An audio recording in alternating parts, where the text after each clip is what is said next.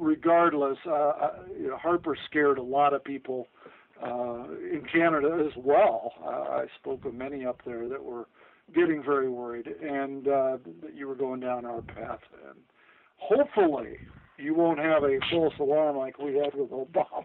Oh gosh, we'll see, Jim. Well, ideals run high, and then there's the pragmatism that comes in after a while. But we're we're hopeful. I think for many Canadians, um, Prime Minister Justin Trudeau is revisiting his father's idea. They view um, Pierre Elliott Trudeau as an installing a spirit of multiculturalism in Canada.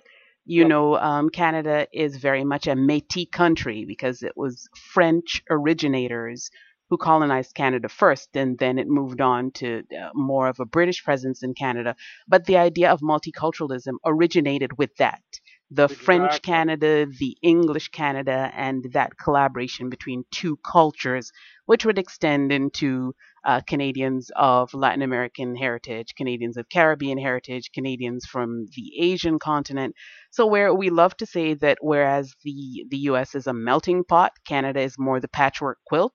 You don't have to blend in, be yourself, but still accept those ideals of a, a very diverse Canada. So we're we're hoping that well we know it is workable we're just hoping that a country as rich and informed as the United States of America will just maybe give a glance north and see that it's it's such a possibility rather than the extreme views that we now hear coming forward from from a few of your uh, GOP candidates.